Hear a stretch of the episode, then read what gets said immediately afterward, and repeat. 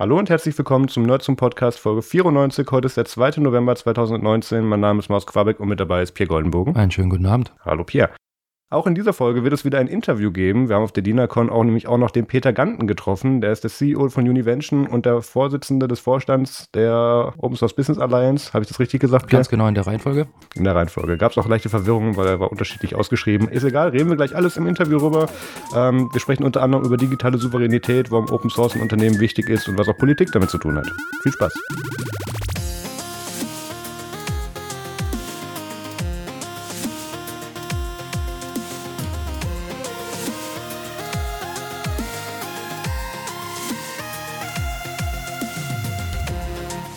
Wir senden immer noch von der DINACON, auch wenn diese Folge schon am 2. November erscheint. Dieses Mal mit dabei ist der Peter Ganten. Hallo Peter. Hallo.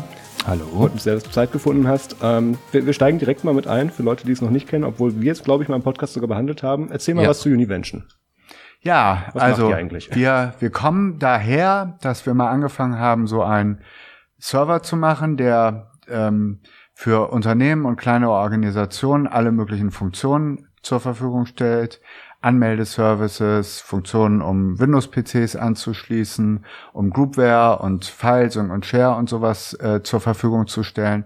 Und das hat sich in den letzten Jahren weiterentwickelt zu einer sehr mächtigen, umfangreichen und auch skalierbaren Software für Identitätsmanagement, mit der also große Organisationen ähm, die Benutzer oder die Mitarbeiter in ihrer Organisation verwalten und die Rechte, die diese Personen dann beim Zugriff auf IT-Systeme haben.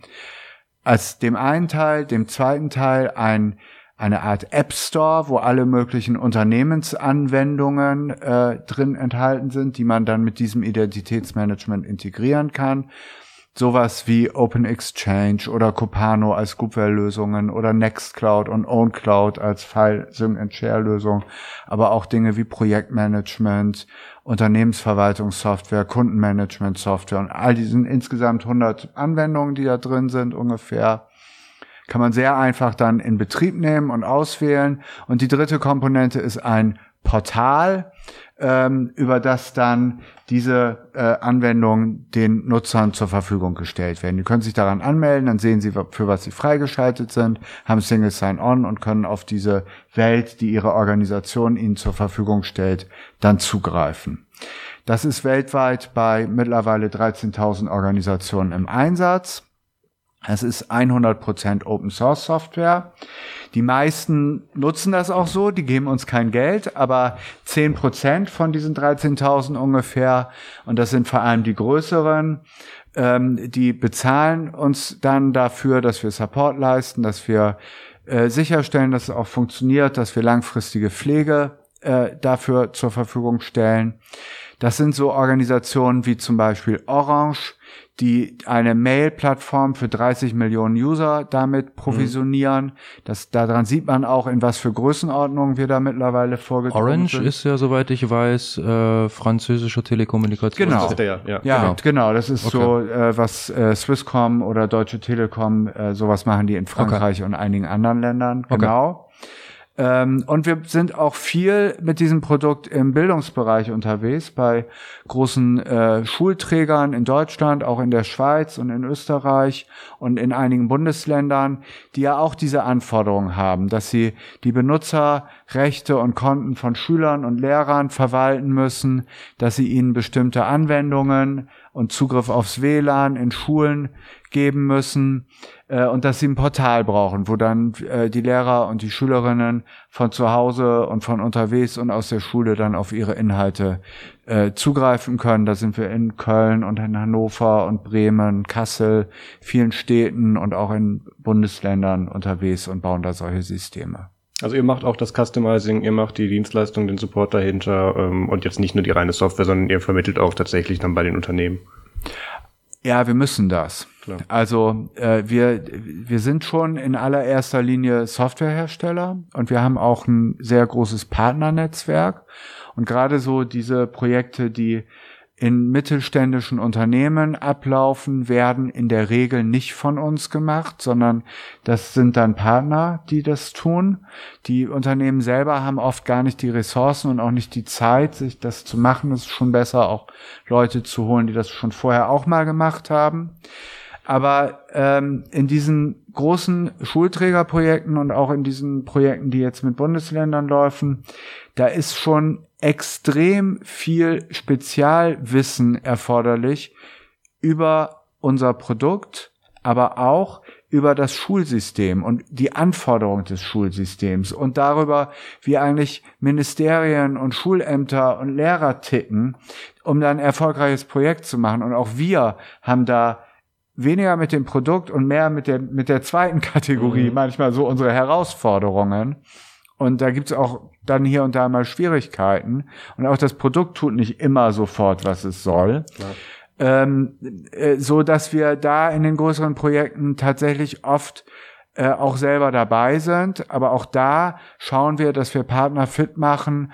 Da sind wir viel auch mit den öffentlichen IT-Dienstleistern, sowas wie Regio IT oder Dataport, die den Ländern gehören und die dann Services machen, mit denen sind wir da unterwegs und machen die fit, dass die das dann selber betreiben und weiterpflegen können. Ähm, okay, und ähm, wir reden jetzt ja gerade von Software. Wie kann mhm. ich mir das vorstellen? Kann ich das dann auf eurer Webseite einfach runterladen ja. oder ist es eine ISO, die ich hochfahre oder ist es irgendwie bestehend aus verschiedenen Modulen, die ich irgendwie äh, runterladen kann, mehr oder weniger inzippen kann und dann zusammenstöpseln kann? Oder äh, wie, wie sieht das aus? Einfach nur, damit man mal so ein bisschen weiß, was da eine sehr valide zukommt. Frage, ja, ja, genau. Also weil es hört sich jetzt also äh, es, es wird ja gerade so gesehen verkauft als All-in-One-Lösung mehr oder weniger als rundum sorglos Paket. Also sorglos im Sinne, wenn du weißt, was du tust. Ja. Ähm, aber es ist alles dabei, was du halt brauchst eben für dieses Identity Management. Und genau. ja, wie habe ich mir das vorzustellen? Weil ich jetzt wiederum, ich bin Linux-Admin, ich kenne das dann halt nicht aus diesem typischen einen Guss, sondern mhm. ich kenne halt die Dienste wie LDAP, Kerberos, Radioserver und so weiter und so fort schön einzeln und die dann halt auch noch schön alles selber zusammen. und, und ich nagel mir das halt wäre. wirklich dann einzeln zusammen und muss mich dann um die ganzen Configs kümmern und so weiter und so fort, die und natürlich um die alle schön standardisiert sind. Updates. Ja, Updates und so weiter und so fort. Und das macht dann schon einen Riesenspaß, vor allem wenn du irgendwann mal an einem Punkt äh, angekommen bist, wo die Userzahl so groß ist und ähm, auch eine gewisse Fluktuation durch Praktikanten und so weiter und so fort passiert, dass du eigentlich die ganze Zeit bloß noch am Hin und Her konfigurieren, Management machen und so weiter und so fort tust. Und äh, kann mir da Univention dann richtig ja, gut helfen? Äh, genau, ah, also genau die, genau die Arbeit und genau den Nerv nehmen wir euch ab. Also okay. genau darum geht es. Du kannst auf unsere Webseite gehen, www.univention.de ähm, und kannst also ein ISO-Image runterladen oder mhm. ähm, oder äh, VM-Images für VMware und äh, äh, alle möglichen anderen Hypervisor ähm, und kannst das darin starten. Dann gibt's einen grafischen Wizard, der dich ein paar Sachen fragt und dann hast du diese ganze Pracht, die du jetzt gerade beschrieben hast, also den LDAP-Server, ein Web-Frontend dafür, APIs, Command-Line-Tools, mit denen du das administrieren kannst, vorgefertigte Schnittstellen um Sammelanbindung, OpenID Connect-Integration, äh, Kerberos, Samba-Integration, um Active Directory Services zur Verfügung zu stellen. Alles enthalten Okay. Teilweise muss es äh, bei der Installation muss man sagen, ich will das auch haben. Also naja, klar. Samba kann man aus, will nicht, braucht nicht jeder, aber nicht ist unbedingt. alles da. Und äh, und dann gibt es eine Schnittstelle, über die das dann äh, gepflegt und aktualisiert werden kann. Okay, und da sind dann halt auch einige Common Tasks einfach automatisiert, dass wenn ich jetzt zum Beispiel sage, okay, ich lege jetzt einen neuen, äh, eine neue Identität an, an also so mit einem neuen Account, ähm, dann wird gleichzeitig dafür gesorgt, dass er dann halt so weit konfiguriert wird, dass mein ACL darauf reagiert, auf die genau. UID und ähm, genau. sag ich mal, gewisse Datenbanken, die wir ja immer im Hintergrund haben, ja. verschiedenster Art, dass da gleich dann der Account wirklich existiert und auch die richtige Verknüpfung da ist. Und ich habe dann mehr oder weniger äh, also dieses Dashboard und ähm, über dieses Dashboard, also ich nenne es jetzt einfach mal Dashboard, ja. ähm, über dieses Dashboard kann ich dann halt ähm, granularer wiederum Settings einstellen für den jeweiligen User und kann ihm sagen, okay, den und den äh, Dienst darfst du nutzen oder auch nicht weil du ihn nicht brauchst und wiederum den darfst du nutzen, da hast du dann wiederum nur Leserechte also genau. und so weiter und so fort. Genau, genau und, so. und der geht dann halt im Hintergrund für mich an die fünf Configs ran, die ich manuell anfassen würde und er macht das dann halt sozusagen einmal mit einem Wisch weg. So ist es. Wunderbar. Also ganz genau so ist es. Wir haben, also um das auch technisch mal äh, ähm, zu sagen, es gibt äh, es gibt zwei technische Komponenten da drin. Das eine ist, dass wir so ein so ein Key Value Store haben, mhm. über den die ganze Konfiguration abgewickelt wird. Okay. Und der provisioniert alle Konfigurationsdateien. Und zwar auf eine Weise, dass ich trotzdem wenn ich das unbedingt muss, auch noch manuelle Änderungen machen kann. Ähm, reflektiert sich das dann auch wiederum in die UI? Also wenn ich jetzt zum Beispiel, keine Ahnung, ich sage jetzt mal irgendwas, äh, ich, ich adde einen User manuell auf der Konsole und äh, habe den dann somit ja in der Passwd-File drin. Äh, wird das dann auch nach oben reflektiert, so dass also, ich in der UI das sehe? Weil eigentlich kann es ja fast nicht funktionieren, weil es nein. ja nicht durch die UI wirklich abgebildet ist und somit an allen Stellen ankommt. Also äh, es ist eine es gibt eine Core Engine, mhm. die das ganze, die das ganze äh, Management handelt. Okay. Und diese Core Engine hat ein REST API. Ah, die kann ich, verstehe, kann ich einbinden, wo ich, wo ich möchte. Okay. Und die, es gibt eine, ein Command-Line-Interface, mhm. über das ich alle möglichen Dinge skripten kann. Okay. Und wenn ich jetzt über das Command-Line-Interface einen User anlege, was man normalerweise macht, wenn man Batch-mäßig, Natürlich. dann will man ja nicht immer durch die Web-Oberfläche. Äh, ja, nicht immer. Nicht naja, immer genau. Manchmal suche ich einen einzelnen User und dann ist die Web-Oberfläche total komfortabel und mhm. will da einfach irgendwas machen. Manchmal, gerade im Schulumfeld, wenn, wenn Klassen, wenn, wenn Schuljahreswechsel sind, dann wird jeder User angefasst. Das muss automatisiert werden. Wir haben alleine in, in Bremen äh, 75.000 User in dem System. Da geht doch keiner, da geht doch keiner manuell bei. Und vor allem, das versteht vielleicht auch teilweise gar keiner mehr richtig. Nein, nein, nein, genau. Und so, und das ist, das ist drin, da, gespeichert wird das in einmal die Konfigurationseinstellung in diesem Key Value Store mhm. und alles, was mit Identity Management zu tun hat, in dem LDAP-Verzeichnis. Okay. Da ist es drin. Ich könnte theoretisch auch mit LDAP Add mhm. das machen. Da muss ich aber das Schema genau kennen. Das erspart mir diese, die, diese Management Engine da. Und wenn ich dann äh, über, über das API oder das Command-Line-Interface Änderungen gemacht habe und dann mit der, mit dem Web-Interface draufgehe, klar sehe ich das. Das ist konsistent. Okay. Aber wenn ich jetzt VI etc Passwd mache, ja. das wird man nicht sehen. Okay, das reflektiert das, man nicht nach nee, genau. Aber ich finde es schon gut, dass ihr das generell so aufgezogen habt, äh, wie es halt so typisch ist eigentlich und wie man es halt auch aus der Linux-Welt kennt, ähm, dass man halt ähm, am Core sozusagen anfängt und dann sagt, okay, wir machen da jetzt mal einen Command-Line-Wrapper drumrum der ist jetzt schön und performant und damit kann ich jetzt super skripten, aber jetzt gibt's dann halt noch die zweieinhalb Leute, die halt CLI sagen, Hilfe, ich habe Angst. Deswegen, wie sieht's denn eigentlich aus? Machen wir noch ein Webinterface oben drüber? Ja, das soll man, also wir haben, also äh, Anekdote. äh, ich glaube, ich bin nämlich gar nicht mal so weit weg mit der Aussage. Ja, wir, wir, wir, wir haben äh, wir, wir haben also einige Kunden, die wir schon ewig haben. Wir haben mhm. ja damit 2002 angefangen und mir fällt jetzt ein so ein Kunde, das ist eine Bank aus Norddeutschland ein. Die haben uns am Anfang immer, also wir hatten am Anfang tatsächlich nur Command Line und das Webinterface ist später gekommen. Und die haben uns immer gesagt, ach, lass das doch mit dem Webinterface, das braucht doch kein Mensch. Ja, ja, und dann hat es angefangen zu nutzen. und dann kommt man da in den Raum und sagt, was hast du da eigentlich auf deinem Desktop gerade offen? Oh ja, da habe ich nur mal kurz was nachgeguckt. Ja, ja. Aber genau dafür ist es ja da. Ganz genau. Damit man mal eben kurz was nachgucken kann. Komfortabel und schnell und das ist auch nicht mehr zeitgemäß, solche Interfaces heute nicht mehr zu haben. Das, nee, das, das kannst du dir sagen. fast nicht mehr leisten. Genau. Ich wollte noch auf ein, also das ist ja die, das ist sozusagen das Frontend, was mhm. Ich jetzt eben beschrieben habe. Und dann haben wir noch so einen Backend-Mechanismus, den nennen wir LDAP Listener Notifier Mechanismus. Und der sorgt dafür, dass alle möglichen Konfigurationsdateien, Dienste, Apps, die in der Umgebung installiert werden, Plugins registrieren können, die dem System sagen, wenn sich ein bestimmtes LDAP-Attribut ändert, dann mach dieses oder jenes. Und dadurch ah, können wir jetzt clever. diese ganzen Third-Party-Apps, mhm. die ihre Benutzer in irgendwelchen MariaDB oder so Datenbanken speichern, die bringen solche Plugins mit. Da gibt's auch generische Template-Plugins, die kann man dann anpassen. Und da schreiben die ihre eigenen API-Befehle rein. Mhm. So dass, wenn der User, wenn der Administrator im Webinterface einen neuen Benutzer anlegt und sagt beispielsweise, der soll jetzt Open Exchange nutzen oder Copano, dann wird im LDAP-Verzeichnis das entsprechende Attribut gesetzt. Mhm. Und sobald das geschrieben wird, wird dieses Plugin aufgerufen und in die äh, MariaDB-Datenbank von Copano oder Open Exchange wird dieser User angelegt.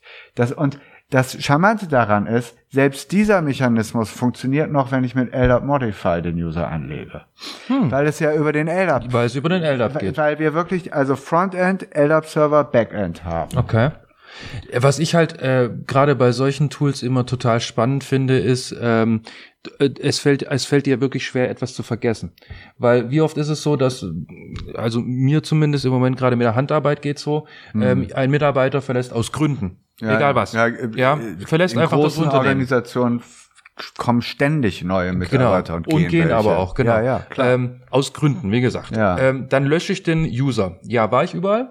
Mhm, genau. Wie viele ja, Reste ja. habe ich hinterlassen? Ja, Habe ich an alles gedacht? ich baue, genau. ich baue mir doch mal ein, ein Skript dafür. Nee, heute nicht, weil reicht mir nicht. Ich mache das morgen. Ja, genau. morgen, morgen ist jetzt drei Jahre alt. Genau. und gerade bei sowas ist es halt genial, wenn sich da jemand schon mal richtig Gedanken drum gemacht hat und gesagt hat, okay, ich will den loswerden. Und er reißt ihn dann halt auch wirklich aus den anderen Systemen mit raus. Siehe zum Beispiel Nextcloud. Ich habe den jetzt in der Nextcloud vielleicht mm, hinterlegt. Genau. Ja, ich drücke auf Löschen, dann ist er dort auch weg und ich muss es einfach nicht noch bedenken. Genau. Das finde ja, ich ja, unfassbar ja, stark. Genau. Und das ist also in großen Organisationen. Wir haben ja mit den kleineren haben wir jetzt nicht so viel zu tun, weil die eben auch keinen Support bei uns kaufen. Aber wir kriegen das natürlich übers Forum mit und Klar. so weiter. Aber bei den großen Organisationen ist das ein Riesenthema. Mhm. Und es ist auch ein Riesenthema, dass Administratoren nachweisen können müssen, dass bestimmte Benutzer, dass denen wirklich alle Berechtigungen entzogen werden, weil es ist ja ein Sicherheitsrisiko. Du musst da ja auch alleine DSGVO denken. Du darfst, du musst ja die Leute wirklich restlos loswerden. Ja, und dann ist jemand in Rente und plötzlich kommt er auf dumme Ideen und spielt dann noch auf dem System rum oder Ganz so. Genau. Und deswegen haben wir auch so, es gibt sogar, äh, es gibt sogar so Reporting-Plugins die mhm. dann schön gemachte PDF-Dateien erzeugen, wo genau drin steht, welche User es gibt und welche Rechte die haben, damit ich das der Compliance-Abteilung übergeben mhm. kann und sagen kann, das ist mein System. Und es gibt ähm, äh, äh, es gibt auch ähm, die Möglichkeit, diese Änderungen, also da für eine Transaktionssicherheit zu sorgen, dass die, dass ah. eine Kette von Änderungen äh, signiert wird mhm. und immer die nächste auch signiert wird und dann kann man nicht mehr nachträglich irgendwas ändern, sondern es kann alles gelockt werden und dieses und für dieses Log gibt's auch so Blockchain im Kleinen, ja. äh, gibt's auch eine Transaktionssicherheit, dass es wirklich nachgewiesen ist und nicht jemand nachträglich dann no, doch noch im LDAP irgendwie was ändert. Okay, also so nahezu manipulationssicher. Ja, ja, ja das sind aber dann echte Enterprise-Features, wo die Leute dann auch ähm, Geld für ausgeben. Ja, da klar. Also ich meine, ab einem gewissen Level brauchst du es. Also ja. wie gesagt, ich bin Sysadmin ähm, und vor allem halt in der Medizin. Mhm. Bei uns geht's dann halt um, Pati um Patientendaten und ja. wir haben dann halt äh, gewisse Mitarbeiter, die gewisse äh, Teilbereiche oder Patientenbereiche halt pflegen. Und da muss ich halt auf jeden Fall dafür gewährleisten, äh, gewährleisten können, dass wenn sich, sich da was ändert an der Rechtevergabe oder sowas, dass das halt wirklich durchexerziert wird von ganz oben bis mhm. in die letzte App, die vielleicht oder auch vielleicht dann nicht mehr im Einsatz sein darf. Kann, es gibt muss. ein paar Krankenhäuser, die das einsetzen tatsächlich als ihre IT-Plattform. Äh, ja, ich glaube, ich erinnere mich sogar, dass es kann es sein, dass Görlitz fällt mir jetzt gerade genau, ein. Görlitz. Klinikum Görlitz, ja. Genau. Die sind, glaube ich, auch bei uns auf der Referenzseite. Ich hoffe, dass ich nichts Falsches sage und die uns gar keine Referenz. Aber doch, ich glaube, das ist Spätestens so. jetzt. Ja, ja. Genau. Hallo, Grüße an Görlitz. Grüße ja, nach Görlitz. Ja, Grüße ja. nach Görlitz, äh, genau. Richard Albrecht. Ähm, jetzt sind wir etwas bei Univention gestrandet, was ja. ich gar nicht mal so schlimm fand, weil es dann doch sehr ins Detail ging. Mm. Ähm, ich hätte aber tatsächlich noch drei andere Themen auf der Liste. Ja, wir wollten nämlich auch noch kurz über die USBA reden, ja. beziehungsweise du bist ja ähm, Präsident oder Vorsitzender, auf der Website steht beides. Also der offizielle Titel ist Vorsitzender des Vorstands. Ah, okay. Präsidenten gibt's gar nicht. Gut, das. Aber ich wurde hier heute auch als Präsident. Ja, eben. Ja, ja, nein. Kurz irritiert. Kannst du kurz erzählen, was die USBA eigentlich macht, ist und wie man da Mitglied wird? Das, die, die zweite Frage ist die einfachste. auf die Website gehen, es gibt ein Formular ausfüllen, äh, abschicken ja. äh, und dann auf Bestätigung warten. Die, die Open Source Business Alliance ist ein kleiner Unternehmensverband, ähm, getragen von ungefähr 100, die genaue Zahl weiß ich nicht, zwischen 150 und 160 Unternehmen, die den Kern ihrer Wertschöpfung im Open Source Bereich haben. Das, da sind also Unternehmen bei wie ähm, Red Hat und SUSE natürlich, mhm. PostgreSQL, MariaDB, wir, auch die Deutsche Telekom, einige Hoster, auch zum Teil Anwenderunternehmen, auch zum Teil Anwenderorganisationen. So, das ist der Kern. Wir sind ein Wirtschaftsverband. Das heißt, wir setzen uns dafür ein, dass diese Industrie erfolgreich sein kann.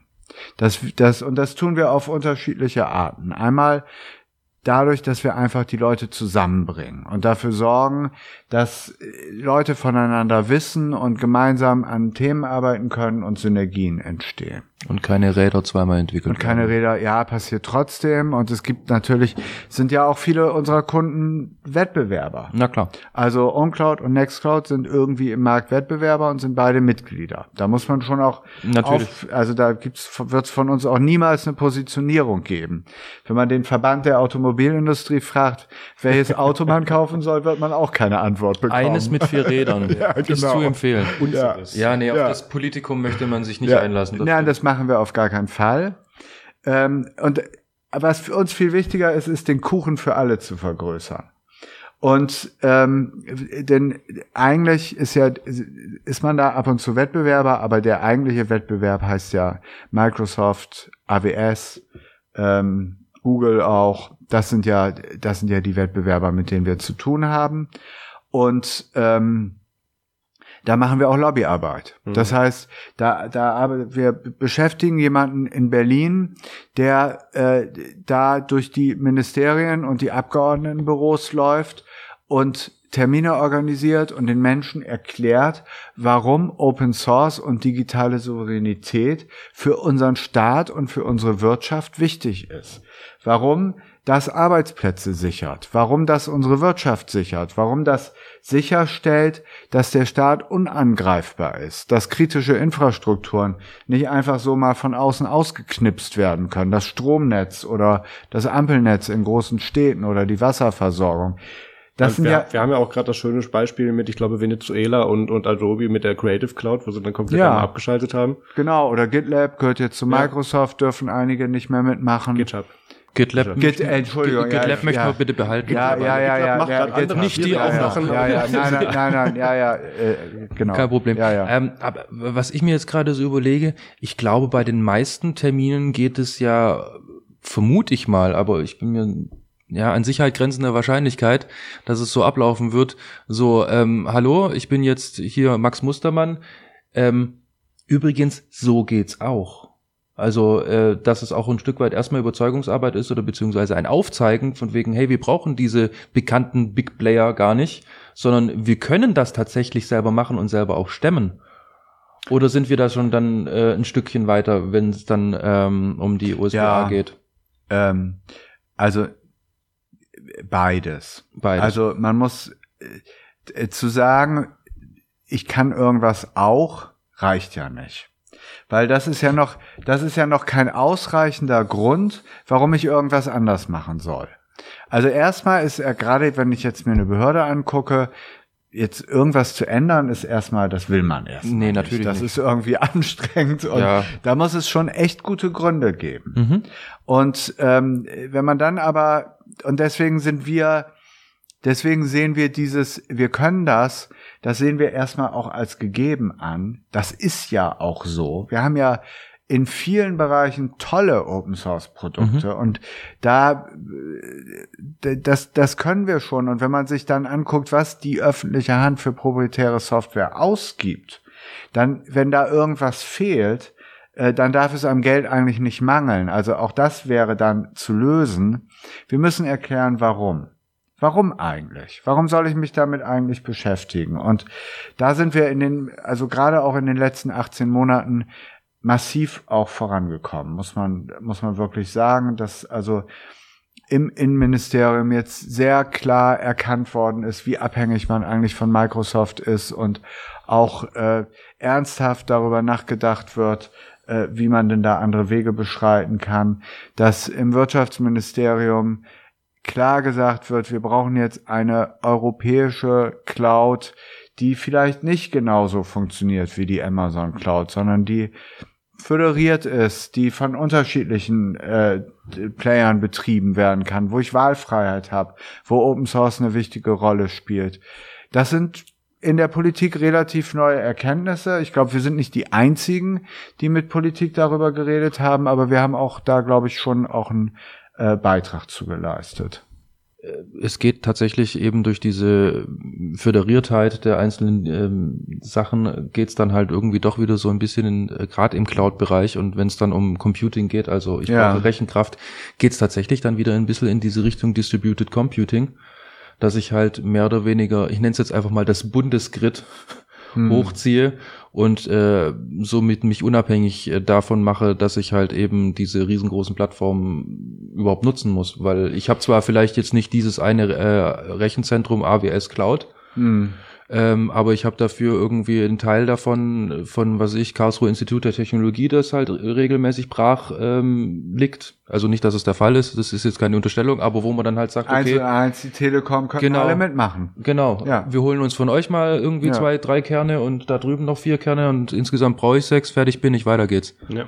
Genau. Und der Witz ist ja auch, das ist ja keine neue Idee.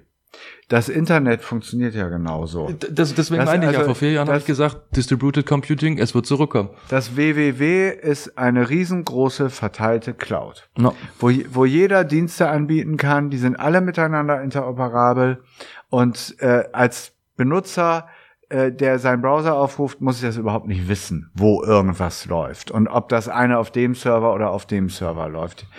Und der der, der Witz daran ist, dass so ein verteiltes System ja jedem ermöglicht, seinen Teil unter der, unter seiner eigenen Kontrolle zu betreiben. Das heißt, ich muss nicht meine Daten in irgendwelche Clouds geben, wenn ich das nicht will, sondern dann betreibe ich das eben selber und trotzdem bin ich Bestandteil dieser großen verteilten Plattform und kann alle Dienste daraus nutzen. Mhm. Und das kann man ja für alle möglichen anderen Dienste wie Computing, Storage, aber auch alle möglichen SaaS-Services sich genauso vorstellen. Absolut. Da sind eigentlich nahezu keine Grenzen gesetzt. Genau. Und die Erkenntnis sickert jetzt so langsam durch. Und deswegen habe ich auch das Gefühl, dass also für unsere Industrie, für diese Open Source Industrie, wenn wir jetzt uns nicht ganz bescheuert an, anstellen, ähm, auch äh, also viel Arbeit zukommt, mhm. die wir da äh, dann äh, also negativ oder ich finde Arbeit ist ja nichts Schlechtes. Also wir können das jetzt endlich umsetzen, was wir schon lange machen wollten. Und ähm, wir werden sicherlich auch ähm, dafür noch eine ganze Menge Leute brauchen. Absolut. Hint, hint, Univention sucht auch Leute. ähm, das ähm, muss, muss ich einfach loswerden. Äh, also da wird viel zu tun und werden ganz spannende Aufgaben entstehen. Also, ähm, liebe Hörerinnen und Hörer, ihr habt es gerade gehört. Ihr habt bestimmt eine Karrieresektion auf der es Seite. Es gibt eine Karrieresektion ja, ja, bei Univention. Ja, ähm, da werden gerade Linux-affine Menschen gesucht. Nutzung Media nimmt keine Provision ausnahmsweise. Ja. Ähm, informiert ja aber, Dank. Bitteschön. Nein, informiert aber, zu den Themen ja aber auch sehr viel. Gerade wenn es um die Sensibilisierung geht, ähm, gerade bei kleinen Unternehmen. Ich erinnere mich da an den ersten Open Roundtable, der vor einigen Monaten in Stuttgart stattgefunden ah, ja, hat. War ich leider selber nicht dabei. Genau, leider nicht. Ähm, da, da haben wir auch, also ich war vor Ort, ähm, ah, wir ja. haben einige interessante Leute getroffen, unter anderem den Hans Bräuner, der, der IT-Leiter der Stadt Schall, genau, äh, der dann auch, glaube ich, irgendwann mal bei Librosum sogar dann zu Gast war infolge des äh, Gespräches. Mhm. Ähm, ist jetzt der Plan tatsächlich diese Roundtables, also diese, diese Veranstaltungsrunden, wo dann einfach mal lokale Admins oder fast betroffene User gesagt, Anwender ähm, dann auch dann auch tatsächlich zusammenkommen und sich einfach mal über die Problematik im Klaren werden, dass man tatsächlich auch Computing anders betreiben kann, beziehungsweise nicht unbedingt dann alles unbedingt proprietäre Software sein muss. Wie, wie sind da die zukünftigen Pläne mit Veranstaltungen? Also ich glaube, der nächste Roundtable, da sind gerade die die Einladungen vorausgegangen. Oh. Also wir wollen, ich hab, hab jetzt auch, ich meine, dass ich das gesehen habe. Ich bin selber nicht in der Gruppe, äh, die diese äh, Roundtables organisiert, aber ich habe das auch so vernommen, dass der erste Roundtable, glaube ich, ganz erfolgreich war und alle damit zufrieden waren. Und wir haben jetzt den zweiten aufgesetzt und ähm, man muss ja immer sehen, ähm, ob das auch ankommt, so ein Format. Also wenn da niemand hingeht, na klar, für was? Wollen nicht machen. Klar. Äh, aber wenn wenn da wirklich Feedback kommt und letztlich muss man auch sagen, unsere Mitglieder sind eben auch Unternehmen äh, am Ende sind die auch darauf angewiesen, dass dann für sie auch sich da Kontakte ergeben, mit denen sie dann in irgendeiner Weise weiterarbeiten können. Ich habe das Gefühl, das ist da beim ersten Mal gelungen. Und, äh, das, und solange das so ist, spricht überhaupt nichts dagegen, das nicht weiter zu betreiben. Ja, also Marius hat da, ähm, nachdem er bei diesem Roundtable war, bei diesem ersten, hat er auf jeden Fall knapp eine Dreiviertelstunde Monolog geführt in der Podcast-Aufnahme. Oh ja, stimmt, ja. Und hat äh, mal so ein bisschen ähm, einen groben Überblick, wie er es so schön genannt hat, über das, was da alles irgendwie geboten wurde, ja, irgendwie das, gebracht das und auch so generell ja. Feedback gegeben. Und ich, ich war so kurz davor, einen anderen Termin zu verschieben für den Roundtable, habe dann aber gedacht, okay, an dem anderen, da, das schiebst du jetzt auch schon lange hm. genug vor dir her, das machst du jetzt mal. Und im Nachhinein, ach komm, ich hätte es um einen Tag verschieben sollen, weil das, was ich da gehört habe, das hätte mir auch sehr gefallen. Ich habe gerade geguckt auf der Website, der zweite findet tatsächlich am 24. Oktober statt. Ähm, ja, ist nicht lange hin. Genau, aber das ist jetzt, das, die Folge kommt leider danach raus. Von daher hm. weiß ich nicht, ob wir es schaffen. Wo ist es? In Mannheim. Hm. Ja. Ja gut, Mannheim ist ja Schlagdistanz. Stuttgart-Mannheim, mein Gott. Also, wir schauen mal, ja. Also was man vielleicht zu diesen Roundtables noch sagen kann, das kostet ja auch immer Geld. Und äh, die Roundtables sind auch möglich, durch eine Partnerschaft mit dem Land Baden-Württemberg, mhm. die äh, auch sagen, wir wollen, dass sowas stattfindet und die sich da ein wenig an dem Funding beteiligen oder auch nicht nur ein wenig, sondern wir sind da sehr dankbar für. Ähm, deswegen werden diese Roundtables jetzt in Baden-Württemberg stattfinden. Also das ist äh, denen dann wichtig gewesen. Wir sind aber sehr offen dafür, falls uns irgendjemand aus irgendeiner Wirtschaftsförderung eines anderen Bundeslandes zuhört, sowas auch anderswo zu machen. Also das, und da hätte Baden-Württemberg ja auch kein Problem mit. Ähm, aber im Moment äh, ist das eben lokal da auf Baden-Württemberg ähm, äh, ausgerichtet. Äh, du hast es gerade angesprochen, Peter, ähm, dass ihr dann ja tatsächlich auch auf, auf Funding angewiesen seid. Bekommt ihr irgendeine Form von Unterstützung von staatlicher Seite? Gibt es da Programme? Nein, Gibt es da keine Förderprogramme nein, in der Hinsicht? Nee, nee, nee. Wir sind, nein, das, ich glaube, so auf Dauer, wir, wir werden ja schon auch als Unternehmensverband da äh, wahrgenommen und, okay. äh, wie, und positionieren uns auch so. Und da sagt Politik natürlich irgendwo auch mit Recht, das sollen die Unternehmen doch selber finanzieren. Hm.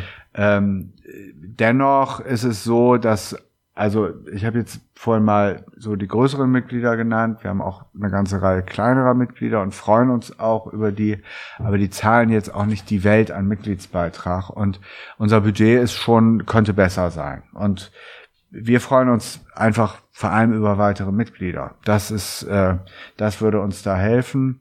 Was denkbar ist und was es in der Vergangenheit auch schon gegeben hat, ist, dass wir unter dem Dach der äh, OSB Alliance so Forschungs- und Entwicklungsprojekte organisieren. Und dafür gibt es ja Förderprogramme vom Forschungsministerium, vom Wirtschaftsministerium und sowas äh, kann man dann in Anspruch nehmen. Das haben wir in der Vergangenheit auch schon gemacht.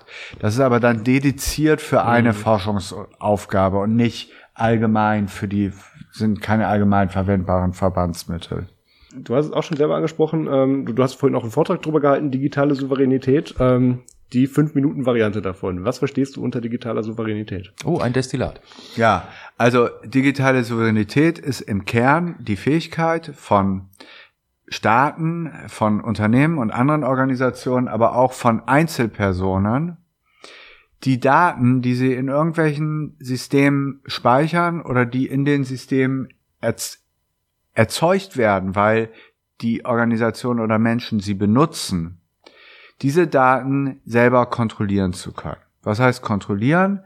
Das bedeutet, dass man sagen kann, wer unter welchen Bedingungen, wann und zu welchem Zweck darauf zugreifen kann. Okay. So. Warum ist das wichtig? Ist, glaube ich, die, die, also warum, why should we care? Mhm.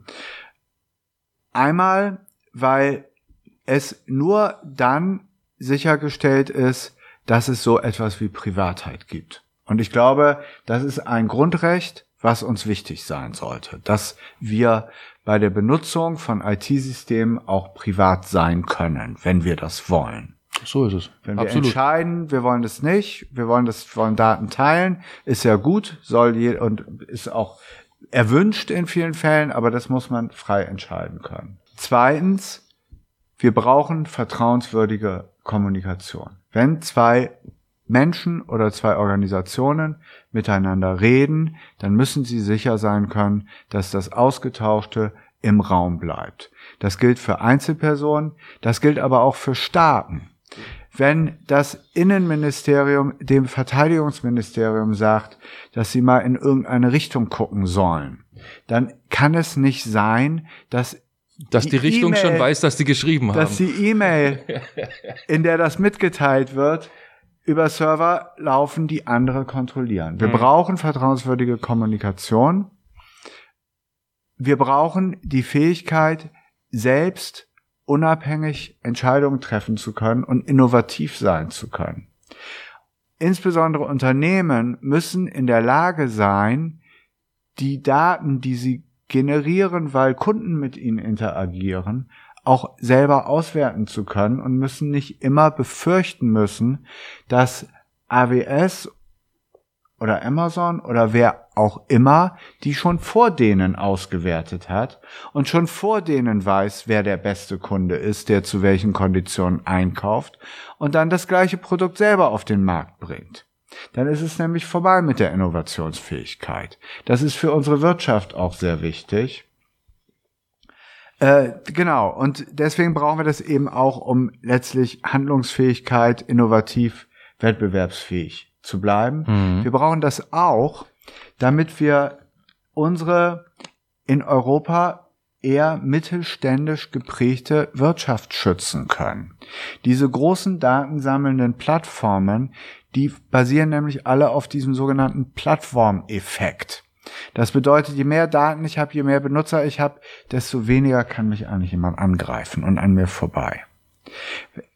Wenn die Unternehmen die Daten aber selber kontrollieren können und selber damit Innovation betreiben können und sie auch selber freigeben können, dann wird die Sprunghöhe wieder kleiner. Dann können auch andere Angebote machen und dann behalten wir auch die Innovationsfähigkeit.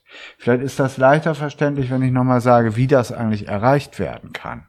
Ich glaube, ein Prinzip ist, dass diejenigen, die Daten erzeugen, weil sie Google Maps benutzen oder weil sie Facebook benutzen oder sonst irgendwas machen, die müssen das, oder weil sie im Krankenhaus sind und da über sie was gespeichert wird. Die müssen das Recht haben, selber zu bestimmen, wo diese Daten gespeichert werden.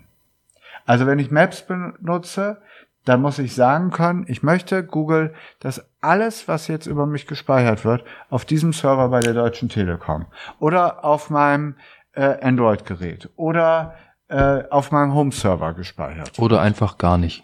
Zum, naja, Google wird selber speichern müssen, um Services anzubieten, aber zusätzlich.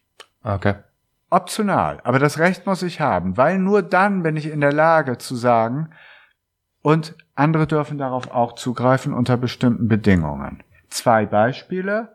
Das beim Beispiel Maps, wenn jetzt irgendein kleines Unternehmen Services anbieten möchte, die Karten, die, die gut sind, weil der Service weiß, wie ich mich bewege, wann ich von wo nach wo reise, weil der Service vielleicht meine Route optimieren will, dann kann ich das gut machen, wenn ich auf viele solcher Daten zugreifen kann.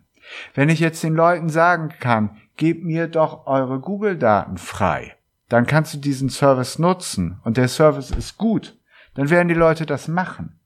Das heißt, dann gibt es für neue Innovatoren wieder die Möglichkeit, an solche Daten ranzukommen, ohne dass sich Google verpflichten muss, alle Daten offen zu legen. Hm. Das entscheiden die Leute selber. Und das ist ein wesentlicher Teil digitaler Souveränität, der die Leute in die Lage versetzt, selber zu entscheiden und der die Sprunghöhe für innovative Unternehmen massiv absenkt.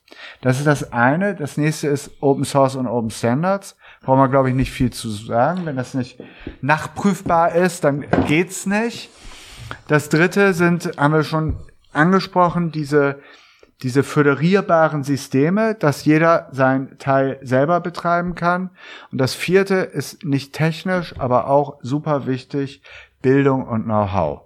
Die, die, die Staaten und wir alle müssen da rein investieren, dass es auch Leute gibt, die das verstehen und die sowas bauen können. Da haben wir ja ein Problem. Und äh, also es gibt nicht genug davon. Und, äh, und das muss einmal auf der Konsumentenseite verstanden werden. Wir brauchen aber auch Leute, die es machen können. Und äh, wenn wir die nicht haben, wird es auch keine digitale Souveränität geben. So, ich weiß nicht, ob das fünf Minuten waren, aber das ist die Kurzversion. Kür viel kürzer geht nicht. Vielen, vielen Dank. Viel, viel kürzer würde ja. wirklich nicht gehen, ohne viel, viel Wichtiges wegzulassen. Ja. Das stimmt. Ich glaube, das war ein guter Überblick. Äh, wissen wir eigentlich, ob die DINACON-Vorträge aufgezeichnet werden? Ich glaube nicht, oder? Ich weiß es nicht. Ich auch nicht. Hm. Okay, ja, wenn doch, wenn sagen. doch, die Folge erscheint ja erst in knapp ja. zwei Wochen, ist auf jeden Fall ein Link zu dem Vortrag und dann zu der Ausführung in voller Länge in den Shownotes. Ähm, Peter, vielen Dank, dass du da warst. Ja, gerne. Hat das war Spaß sehr, gemacht. sehr interessant und ja, Dankeschön. bis bald. Ja, bis zum nächsten Mal. Alles Gute euch. Ja. Danke auch so. Tschüss. Tschüss. Tschüss. Das war das Interview mit Peter Ganten. Vielen, vielen Dank an dieser Stelle auch nochmal an Peter. Ähm, da hat das super spontan, hat er sich dann auch noch bereit erklärt, dann eben das Interview mit uns aufzunehmen. Nachdem wir ihn dreimal vertröstet haben. Ja, so ungefähr. Ja, es, es war halt auch das Problem. Wir waren ja das, es gibt den letzten, ich muss mich auch, ich will mich eigentlich nicht dafür entschuldigen für die letzten drei Folgen, weil die waren eigentlich alle gut, wie ich es fand. Ja. Ähm, die Mesh-Up-Show, die, wir, die ich in Portugal mit ein paar anderen Leuten aufgenommen habe. Ähm, und jetzt ging es dann halt die nächste Folge dann, äh, das war die Chaos-Runde auf der, auf der DINACON mit, mit der großen Runde und jetzt dann eben Interviewfolgen. Ähm, das war allerdings auch schon das letzte Interview, was wir haben. Das andere Interview, was aufgenommen wurde, erscheint dann bei LibreZoom eventuell. Das muss noch äh, geklärt werden. Jedenfalls ab nächste Woche, wenn ihr das hier hört, gibt es wieder eine normale Folge und ähm, dann gibt es auch wieder geordnete Themen. Genau. Gut. Vielen Dank fürs Zuhören. Macht's gut. Bis nächste Woche. Tschüss. Tschüss.